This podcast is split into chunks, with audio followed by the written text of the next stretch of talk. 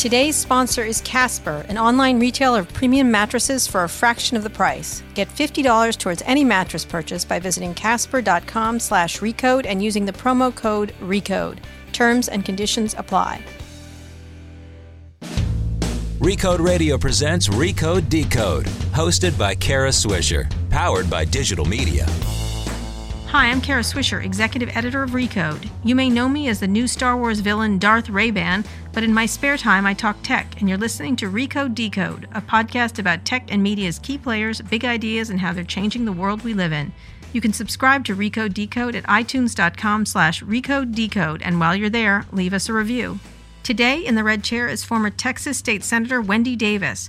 During this year's South by Southwest Festival, she launched Deeds, Not Words, a nonprofit that hopes to help millennial women bring about gender equality in their local communities using online tools. If her name rings a bell, it may be because State Senator Davis made national news in 2013 when she filibustered for 11 hours against a bill that would restrict abortion access in Texas.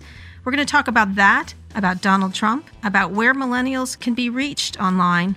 Wendy Davis, welcome to the show. Thanks, Kara. Thanks for coming in. You're not a geek, can I confirm that? I'm a nerd. Nerd. Oh, you are. I want to hear all about that. Well, why don't you give people your background and, and then what you're doing now, this new initiative? How far do you want to go oh, back? way back, Wendy. No, I mean back when people got to know you were you were a state senator in Texas. Yeah. How did you get there? You I, were I came up through the city council. Mm-hmm. Um, I was one of those people, like so many in this country, first generation college student. I got involved in government not because I had any thought or plan to do that, but I went to city council to argue about something, actually in Fort Worth, Fort Worth, Texas. okay. About something that mattered to me, and the next thing I knew, I was hooked. And I think that's often the story. We advocate for something, Mm-hmm, we start seeing how the system works, we decide to fix the system by Mm-hmm. becoming a part of it ourselves. I served for nine years on the city council. And then in 2008, I ran for a state senate seat. Our state senate seats are huge. They're about 800,000 people. They're Wow. larger than congressional Wow, they are. districts.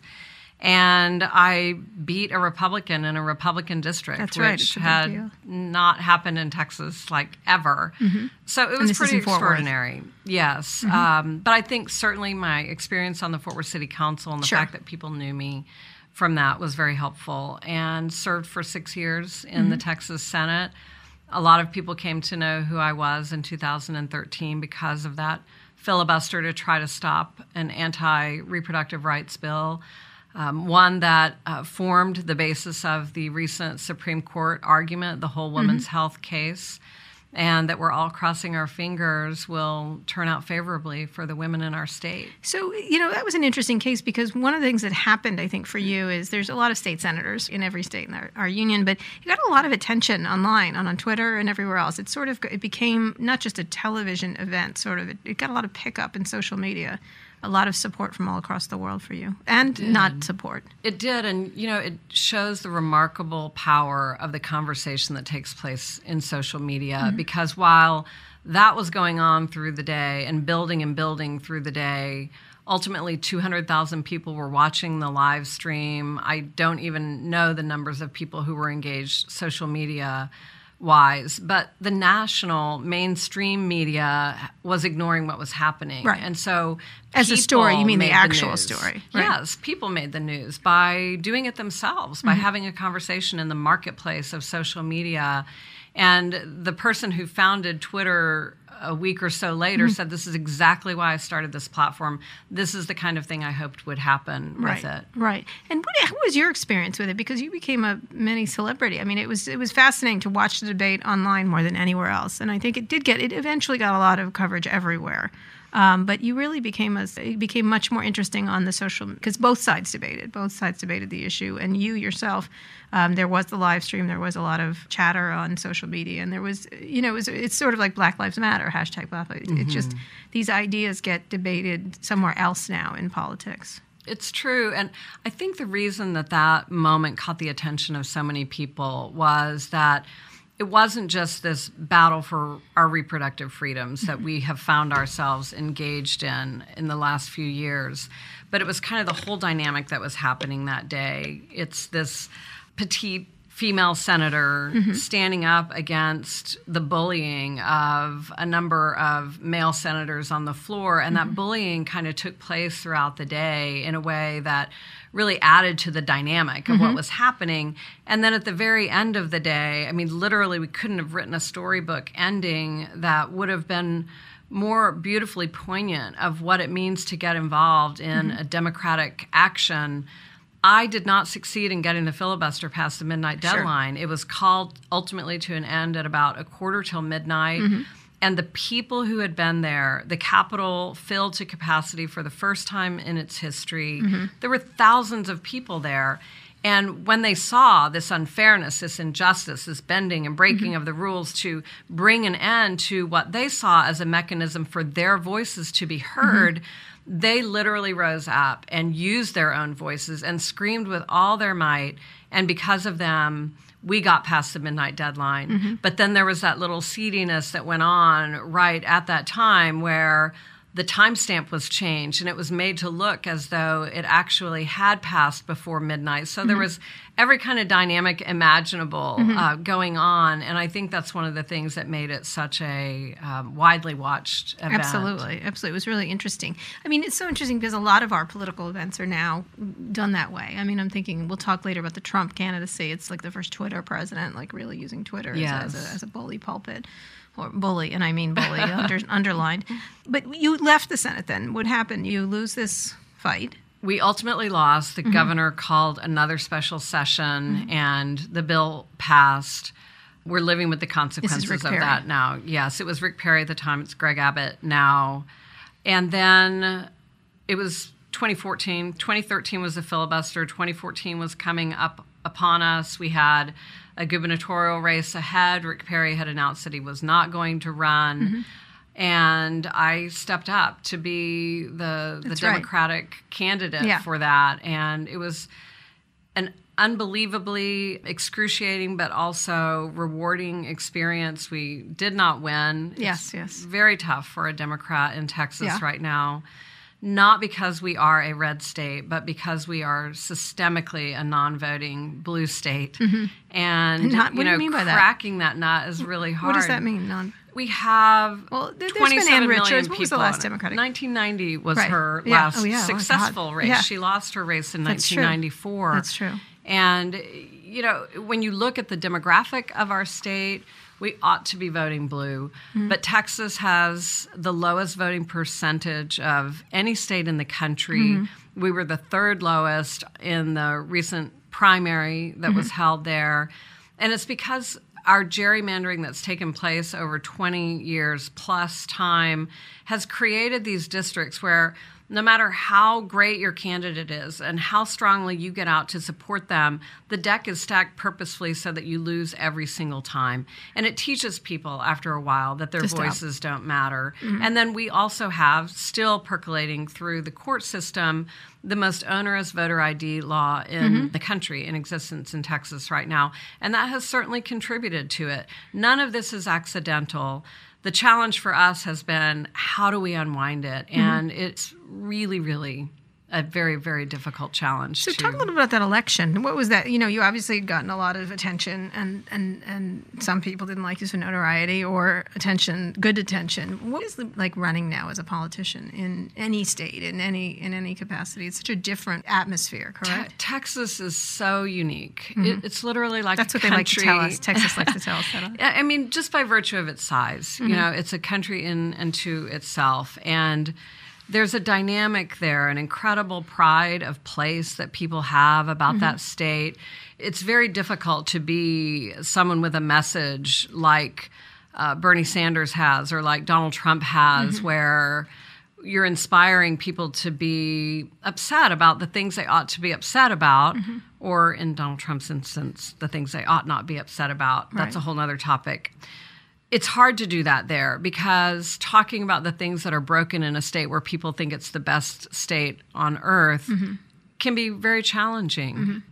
And certainly addressing all of the issues that need to be addressed and yet maintain the belief in voters' minds that you don't want to come in and wreck the whole system mm-hmm. is a difficult Right. line to walk. Right. Now, Texas has a, a big tech industry. They have a very big, very tech, big. very Austin, big in Austin, particularly, and Yeah, Dallas as yeah. well. What was going to be your focus? Were you ever going to focus on it? Because it's really interesting because it's really fallen behind in a lot of ways. Obviously, Dell is there, and and, Yes. and that's sort of led the revolution there in that regard. But there are a lot of startups there, and obviously South by Southwest is there. There's a lot of mood of tech, but it really, if I recall covering it back in the 90s and 2000s, it was much more vibrant than what was going on. What, you know, that's one side of a state that's quite progressive, I- more Yeah. Open-minded. How do you look at that, the sector? Were you going to push that at all as a governor? Absolutely. And, you know, one of the challenges I think that we have in Texas, while Austin is this beautiful progressive blue bubble and mm-hmm. it has begun to attract industries where the employees and, and the people who run those companies are progressively minded mm-hmm.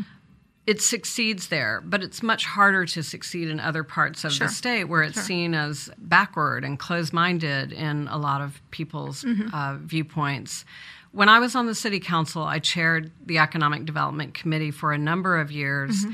and I was kind of rare as a Democrat in that I truly believed in these public private partnerships that help to create and to advance and to grow mm-hmm. Industry. And I had hoped to do that as governor too, and felt that I brought a real level of expertise to the table mm-hmm. about that, and not just how you use those tools to help grow jobs, but how you use them to make sure you're growing jobs where you really need them mm-hmm. in some of your systematically underrepresented, underemployed parts of your community. I think we did a beautiful job of that in Fort Worth, mm-hmm. and I'm really proud of the work that we did.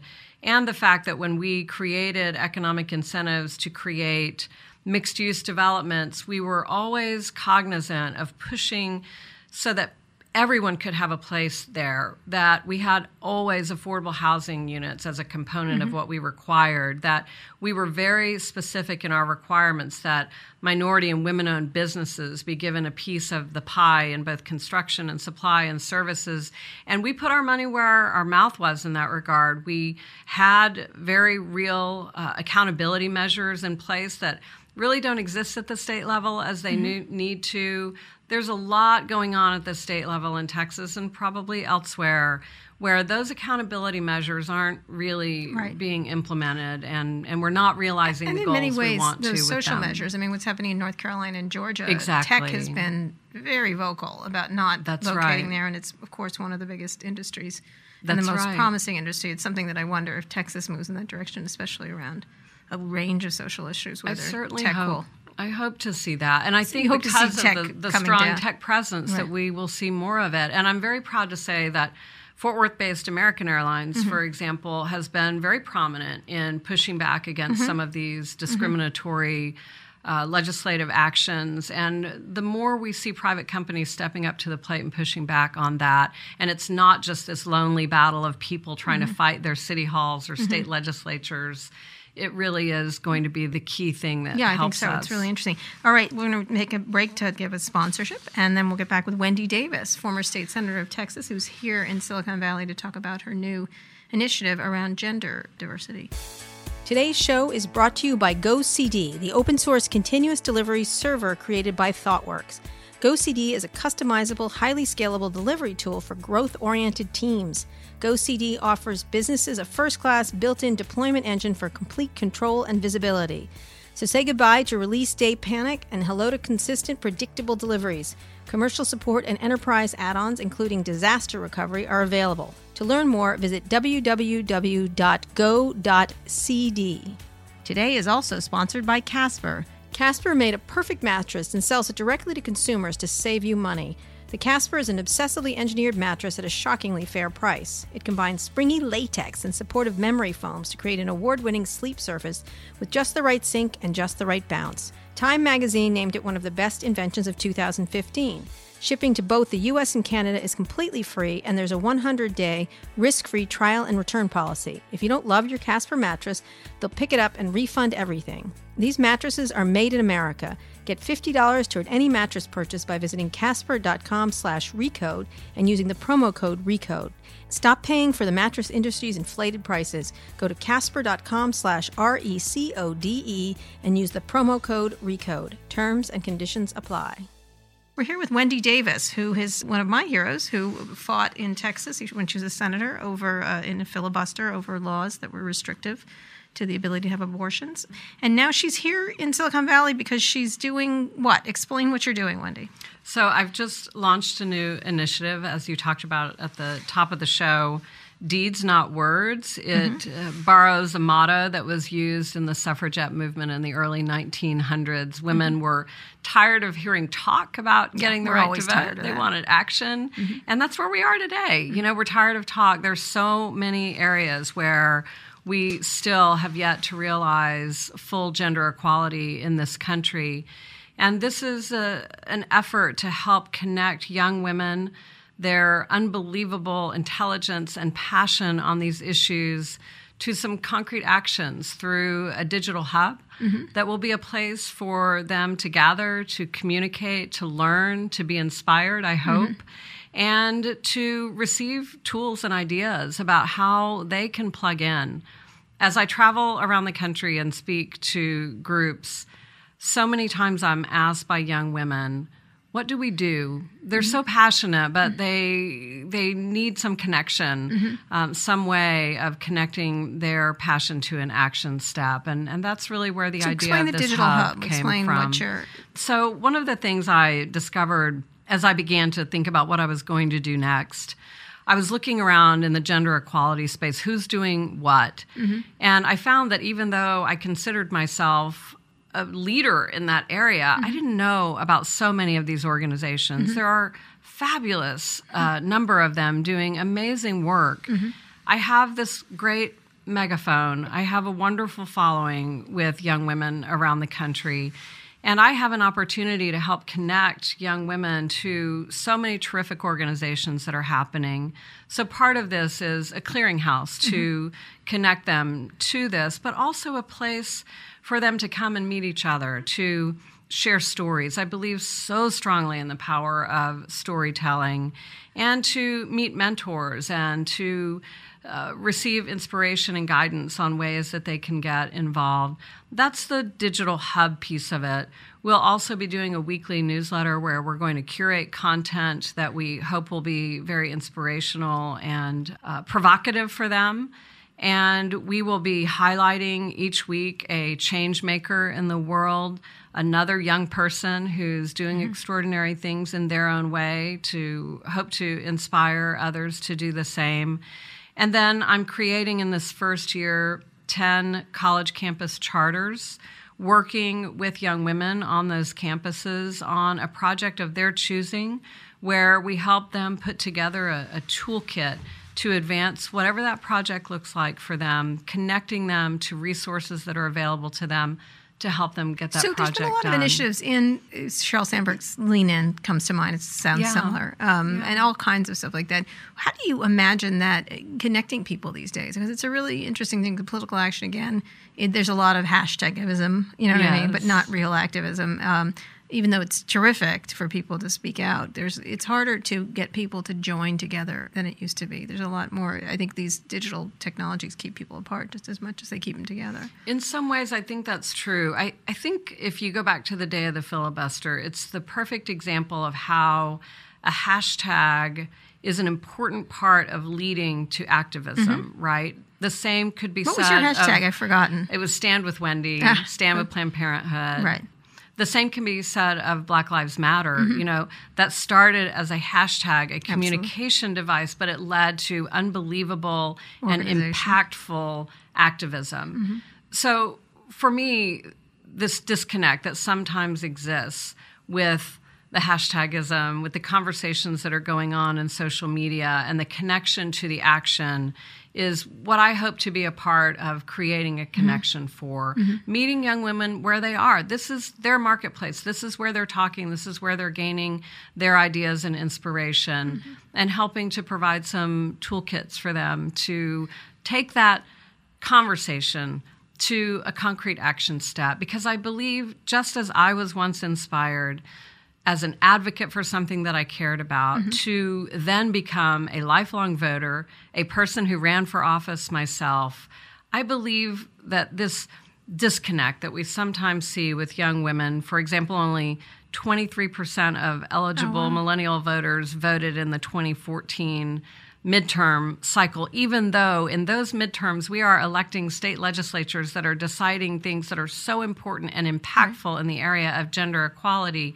How do we help to inspire young women not just to get active as an advocate on an issue that they care about, but to then become that next group of people who are going to rule and run the world. By 2020, millennials will be 40% of the total voting population right. in this country. So they'll be not voting then. we have so they have so much power. We're seeing them use that power right now mm-hmm. in the presidential contest. Yeah, we'll I mean, about. Bernie Sanders wouldn't be where he was where right. he is right now without right. that. So I hope that that's going to create, you know, a lifelong legacy of people who will stay involved. Let's talk about that gender equality. It's something you've always been interested in for a long time it's a big issue here in Silicon Valley. What do you imagine to be some of the solutions? I mean, we obviously know the problems. There's pay equity. There's all kinds of what memes that people live in that they don't realize they're doing. What do you imagine the biggest issues are in, in creating? You know, even in tech, which is considered the most tolerant of the right. numbers are just astonishing. Seventy percent all boards and eighty percent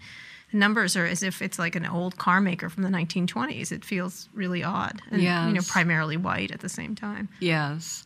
To go back to something I said a moment ago, I believe so strongly in the power of storytelling, mm-hmm. taking these issues out of the abstract.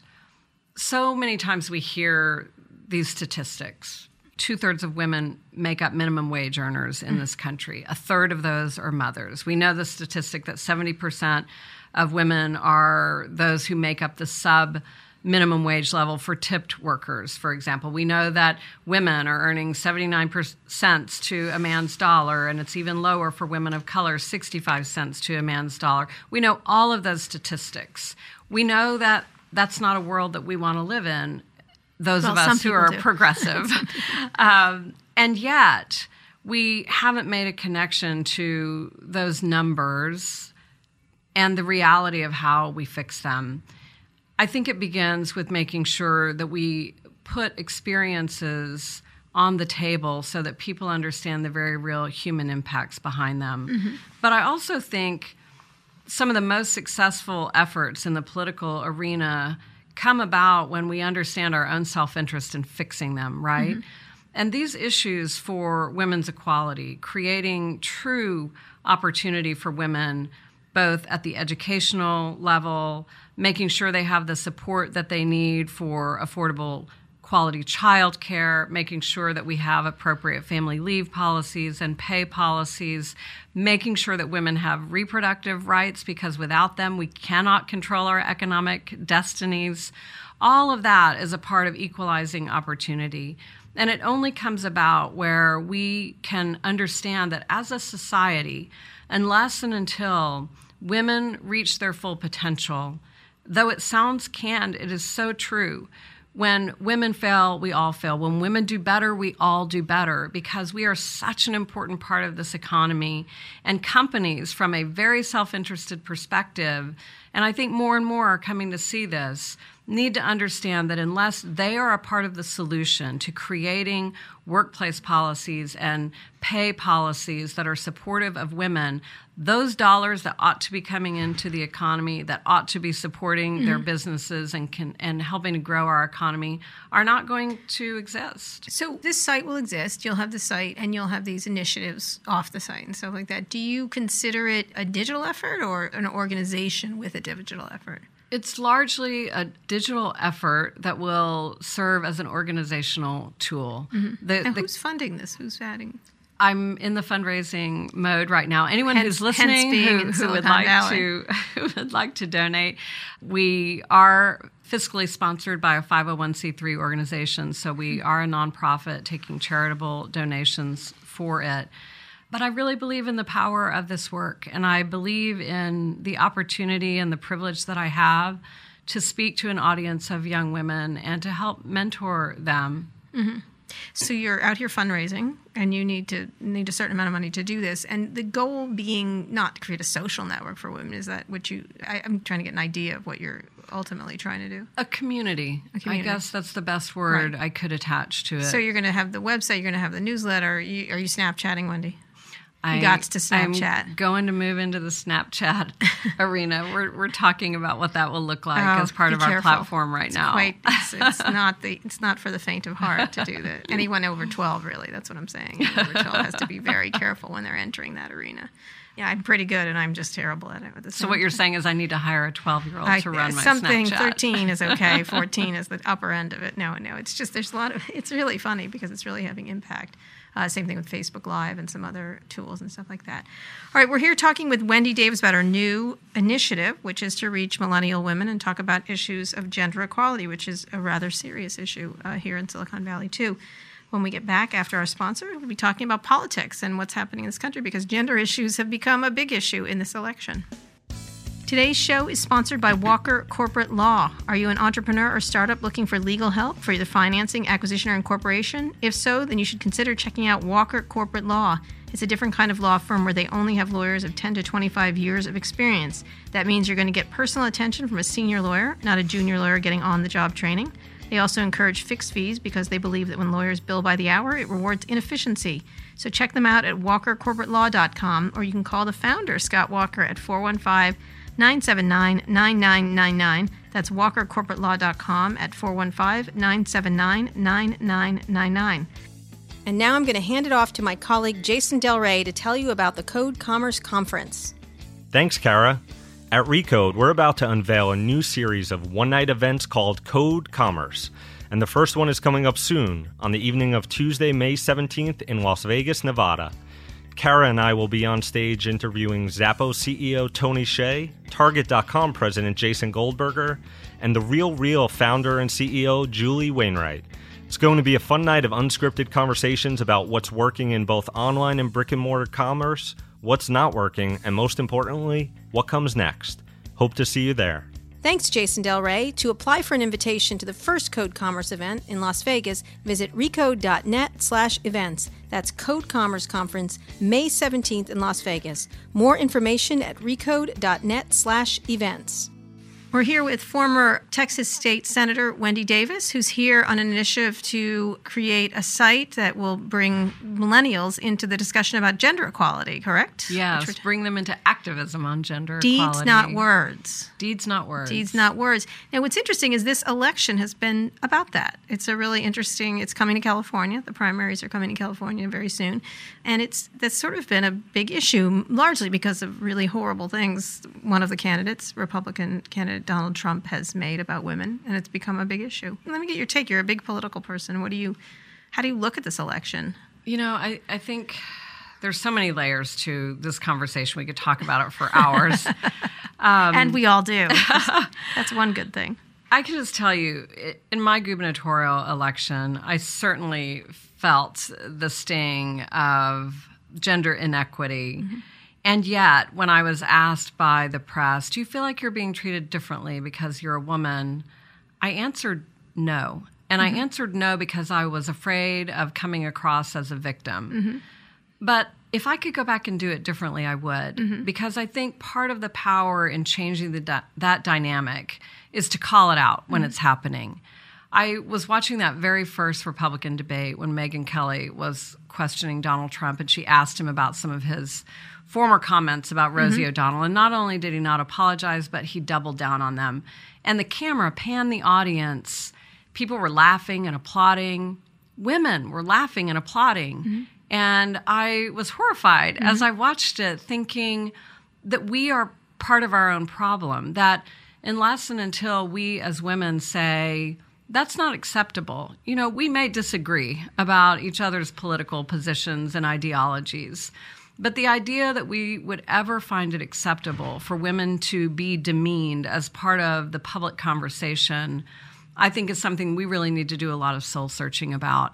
And we need to call it out more because it is almost so acceptable in the conversation that it goes unnoticed when it's mm-hmm. happening. I watch with fascination what I see happening in the ways that Hillary Clinton is characterized and talked about some of the conversations going on on social media that have so much misogyny behind them.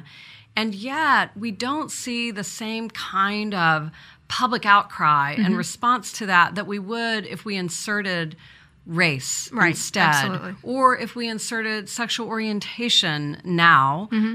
Might have been very differently only even three or four years ago, but now mm-hmm. our consciousness has come to a different place there it is so still acceptable in the marketplace of conversation to demean women based on gender that we've got to do a better job of calling attention to it and making sure that we draw a line that says this is not. Well, it was interesting here in Silicon Valley. We had a trial that was quite uh, contentious. The Ellen Pao is yes. a gender discrimination trial, and what was interesting is at the same time the anti-gay initiatives were going on in Indiana, and we could get any CEO to talk about that they jumped to defend uh, gay people, saying we're going to yes. pull out of the state. But when we went to those same people and asked them, "Can you give a comment on this?" No, not touching it. And mm-hmm. at one point, they said it's the third rail of technology. We're not going to talk about this issue mm-hmm. because it only gets into trouble, which is really difficult because there's certain leaders like Sheryl Sandberg and others that tried to get the conversation going, but mm-hmm. it's really it still remains one that is a very dicey one to have. And I wouldn't say these people are they use the term unconscious bias here in Silicon Valley, which means they don't mm. mean it. I am against that term because I think it's very conscious. Yes. Um, but w- what's interesting is that there has finally been a backlash in the political area around it, which I don't know will help or not. This recent spate of stuff that Donald Trump has said has, seems to have stuck in a yes. way that's not good for Donald Trump. Yes, as he talked about punishing women. You know, mm-hmm. that obviously struck a chord. So you can but, say they're fat, but you cannot talk about punishing. right. You can call them bimbos. Bimbos, um, yeah. But what's fascinating about that, though, mm-hmm. is I believe if it had just been people on the progressive side of the aisle who reacted to that comment, it wouldn't have had nearly the play or the impact. The reason it had play and impact was mm-hmm. because the far right itself said, Whoa, wait a minute, don't call it that, mm-hmm. because they know that that language around abortion and mm-hmm. abortion rights is actually very harmful to their cause. So right. for them, this was about damage control for John Q. Public's perception about what the abortion fight is all about. Mm-hmm. That's one of the reasons that that particular comment got so much attention. Yeah, absolutely. But think of so many of these other things that he's said and been engaged in as right. it comes to his I'm not bias, sure the, the wife stuff bias. about Ted Cruz. I know you probably know him well eh, from your Texas. I politics. know him. I wouldn't say I mean, that know I know him, him well. You know him better than I do. Um, but the, the, stuff around his wife also, I think, yes. got attention too. It was at the same time. Yeah, I think obviously. because it layered on almost mm-hmm. simultaneously mm-hmm. with that, it it created some real damage well, control. Is that good or bad? Too. How do young women think of this? I mean, you're obviously talking to a lot of them. What this is this is what I fear for young women because I do get asked this question mm-hmm. a lot too. You know, how do you handle that? What do you do when that's happening to you?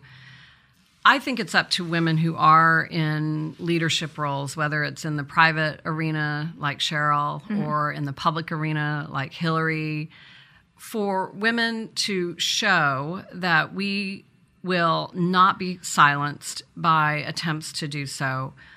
When you look at conversations that go on on social media, there is such an effort to silence women going mm-hmm. on there, threatening um, activities yeah, that occur, and bullying and it can it can be so scary for young women. And what happens is it shuts down the conversation. Right?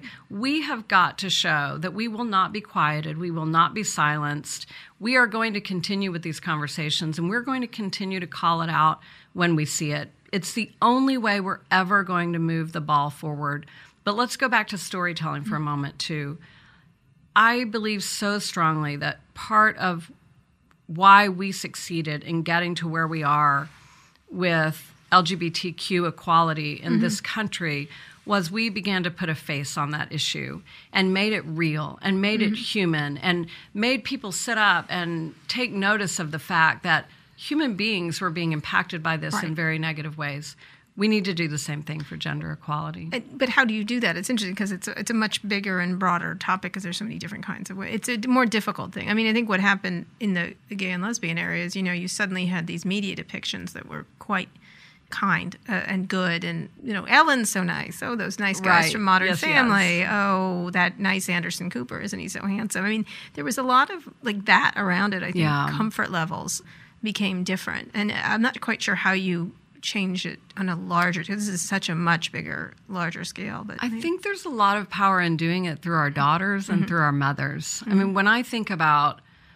storytelling and the power of that, one of the ideas I have for our site is for very young women to tell the stories of much older women and vice versa, to place ourselves in each other's shoes and to live through each other's stories what the experiences are like in each other's lives every one of us has a mother. Um, every one of us Allegedly. has a stake in women being treated fully and equally in this country. And most men who have daughters care very much about this through the lens of the experiences of their little girls. I think that's a powerful way to get at it. What do you? Uh, you mean one of the things you did discuss is the social media does shut things down. It gets very ugly. We have an initiative called Hack Harassment, which is I think it's really quite astonishing the stuff that goes on online. How do you are you going to deal with that? Because that's something you'd be a target of it. You've been a target of it. I, I have been, and I think that providing training tools for young women on how to move through that successfully themselves is an important part of it. Modeling how to do it is key, but also giving young women the skills and the resources to do it themselves. What, is what have you done? Because. I've seen stuff about you that's just been vile. Yeah, it's pretty nasty. So I have my own, you know, kind of survival tactics in that regard. I don't give much credence to it because I've built skin that's as Mm-hmm. Thick as leather right now. But I have to separate myself from it sometimes. That's how I maintain a healthy You- approach. We had Lena it. Dunham on, and she said she just goes off. She went off of it. She Yeah. went off of Twitter completely. Yeah, I I stayed on it because I don't want to leave the conversation. I think they win when we leave the conversation, mm-hmm. but I don't read their comments. Mm-hmm. Um, I don't sit up at night worrying about all the different things that people said about mm-hmm. an appearance I had or a statement that I made. I think we have to continue to be forceful in the things that we believe and fight for those things and put our head down and ignore the terrible noise that can ah, I sometimes come around us. I like to engage. I think it's they're shocked by it. I'm always like, I just actually right before I got on, someone didn't like my tone in a story I wrote, and I was like, oh, so nice to be lectured by you. You're not gonna like I'll do what I want. It was very interesting. But it was a very lectury man tone, you know, that was really interesting. So to finish up, when you said you started off, you said you were a geek or a nerd or one of them. Which one? I, I said I was a nerd. I Nerd. was that Why kid, is that? and just you know, I was smart when I was in school, Yeah. and it was at a time when being smart was not cool at all For a girl, right, yeah. Mm-hmm. Yeah, and my mother reminds me of coming home from school and crying and saying, "I wish I weren't so smart." Mm-hmm. Um, of course, now we raise our young girls to be very, very proud of themselves when they're smart. Mm-hmm. What- as smart, we what were you math smart? Were you I actually had um, I had the privilege of being both math smart and English smart. Mm-hmm. So that was nice, you mm-hmm. know. And my father made me feel proud about that. He raised me to feel like that was something that was just a, a, big good deal when thing. you're talking about these issues. Absolutely. I mean, what's interesting around tech is that a lot of girls are pushed away from it very Mm-hmm. early on, and there's a lot of initiatives to try to stop that, but it's still it's a persistent problem, um, and it has a lot to do about pride around math and science, Mm-hmm. um, and moving not just girls but certain types of people out of the sector, which of course is where all the jobs are. Yes, I think All we're doing a jobs are. better job with our young girls in school, helping to encourage them as they weren't encouraged before. But the problem is, then they hit the marketplace and they run headlong into Mm-hmm. Right. what can be often very surprising for them because they hadn't experienced it necessarily in their educational Mm-hmm. Yeah. settings.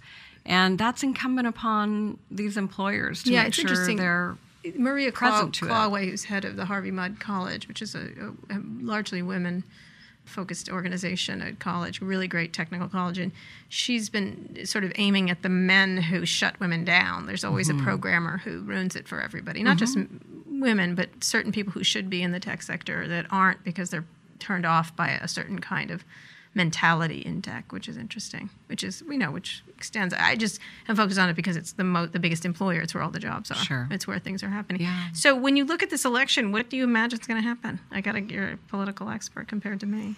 I am supporting Hillary Clinton, so I imagine You haven't felt the burn. because I'm an optimist. Mm-hmm. I imagine her becoming president, and I believe that to my core that that is what will happen. I think it's going to be a rough road along the way, but I know she's up to it. I think that Bernie Sanders being in the race has been extraordinarily good. Um, I have tremendous admiration for him and his ideas, and I am thrilled to see how excited a lot of new voters have gotten about participating. It's exciting to see the dynamic that plays out and proves to people that their $5 donations can really make a difference when mm-hmm. they're added to hundreds and thousands of other Sure. donations that look like that. And I think that the values that are being pushed by young and not so young people in the Democratic primary have made both of these candidates better and mm-hmm. forced them to be speaking to their values. And that's what's supposed to happen in democracy. I wish I could say the same uh, the for the Republican side of the aisle, but I'm very proud of the two candidates that are in this And conversation What do you make of the phenomena, on the Trump Democratic side. Repu- what's happening on the Republican side? He's tapped into anger. I mean, he's George Wallace, you know, come alive again. He's tapped into people's anger and fear relative to race and gender. And it's a very powerful tool. Mm-hmm. Many politicians have employed it. They've been more subtle about it. Mm-hmm. Um, he's just being much more overt. So, in some ways, it's sort of refreshing in its honesty. At least we see it for exactly what it is. Mm-hmm. But it is disappointing to see It working. We thought we were so much further than this in the year mm-hmm. 2016 as a country, and to see so many people responding as favorably and strongly as they have to that message is pretty remarkable. It is. That's a sad note to end on. I will end on one last thing. What, what's your favorite gadget? I always ask that of people. It's my iPhone. Your I iPhone? live on my iPhone. Your iPhone. Do you have Yeah. an iPhone 6 Plus? No, I have the six, the smaller one. The smaller one. Yeah. Okay. Um, and you, you and you use technology almost regularly. kind of Yes. stuff. Good. Yeah. Well, again, your site is called. What is the URL? It's It's deedsnotwords.com. Oh wow, you got that. That's Yeah, good. Good I for did. you. I know. And it's launched. It has launched. We had our soft launch during South by. The full website Yeah. launch will be May 18th. Fantastic. Wendy Davis, thanks for coming in. Thank you, Kara. If you enjoyed this interview as much as I did, be sure to subscribe to the show. Be the first to listen to future episodes or catch up on previous episodes, including some really fantastic interviews I've done with Steve Case, Secretary of Defense Ash Carter, and Trae Vassallo and Michele Madansky, who co authored the big report about gender in tech called Elephant in the Valley. You can find all those interviews and more at recode.net slash decode. Now that you're done with this, why not try our other podcast? Recode Media with Peter Kafka comes out every Thursday. On Fridays, I host Too Embarrassed to Ask along with Lauren Goode of The Verge. And on Recode Replay, you can find audio from our events like the Code Conference, Code Media, and soon, Code Commerce. This year's Code Conference should be terrific. We have Elon Musk, Jeff Bezos, Bill Gates, and Sheryl Sandberg. So listen for those to come in June. Thanks for listening. This has been another episode of Recode Decode. Remember to subscribe to the show and leave us a review at itunes.com slash recode decode. I'll be back here on Monday with another great guest. Tune in then. This has been Recode Decode, hosted by Kara Swisher, powered by digital media. For more hard hitting interviews with insiders from the worlds of tech, media, and politics, subscribe to Recode Replay on iTunes, featuring candid conversations with leading voices like AOL CEO Tim Armstrong, Goldman Sachs' CIO Marty Chavez, the team behind the hit TV show Empire, Shark Tank investor Mark Cuban, and presidential candidate Hillary Clinton. They're all on Recode Replay.